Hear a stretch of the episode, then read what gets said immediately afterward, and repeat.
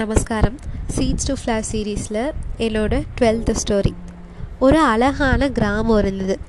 அந்த கிராமத்தில் ஒரு நாள் காலையில் ஒரு பிச்சைக்காரர் பிச்சை எடுத்துகிட்டு இருந்தார்.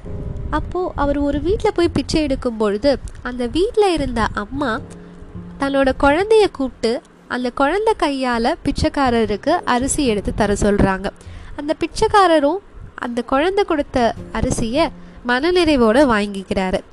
அடுத்து அந்த பிச்சைக்காரர் பக்கத்து வீட்டுக்கு பிச்சை எடுக்க போகிறாரு அந்த வீட்லேயும் ஒரு அம்மா இருந்தாங்க. அவங்க பிச்சைக்காரரை பார்த்தோன்னே தன்னோட விளையாடிட்டு இருந்த குழந்தைய கூப்பிட்டு அந்த குழந்தை கையால் உணவு போட சொல்கிறாங்க இப்படியே டெய்லி நடக்குது.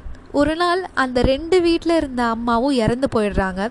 ரெண்டு பேரும் சேர்ந்து மேல் உலகத்துக்கு போகிறாங்க நீதிதேவன் அந்த முதல் வீட்டில் இருந்த அம்மாவை சொர்க்கத்துக்கும் ரெண்டாவது வீட்டில் இருந்த அம்மாவை நரகத்துக்கும் அனுப்புகிறாரு உடனே அந்த ரெண்டாவது வீட்டில் இருந்த பெண் இது நீதியே இல்லை. எப்படி அந்த பெண்ணை வந்து சொர்க்கத்துக்கும் என்ன நரகத்துக்கும் அனுப்புறீங்க? அவங்க செஞ்ச மாதிரி தானே நானும் டெய்லி பிச்சைக்காரருக்கு உணவு கொடுத்துட்டு இருந்தேன். என்ன மட்டும் இப்படி செய்கிறது நியாயமா? அப்படின்னு கேட்குறாங்க இவங்க இதை கேட்ட உடனேயே நீதி தேவர் சிரிச்சுக்கிட்டே அவங்க பண்ணது புண்ணியம்.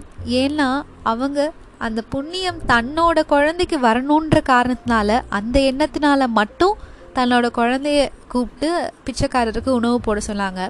ஆனால் நீங்கள் உணவு கொடுத்தது தன்னோட குழந்தை கையால் கொடுத்தா அது சின்ன கை அதனால் கொஞ்சம் உணவு மட்டும்தான் பிச்சைக்காரருக்கு போகும். தன்னோட கையில் கொடுத்தா நிறையா கொடுத்துடுவோமே அப்படின்ற எண்ணத்தினால. இங்கே செஞ்ச செயல் ஒன்றா இருந்தாலும் எண்ணத்தில் வேறுபாடு இருக்குது நீங்கள் உங்களோட கெட்ட எண்ணத்தினால தான் இன்றைக்கி நரகத்துக்கு போகிறீங்க அப்படின்னு சொன்னாங்க.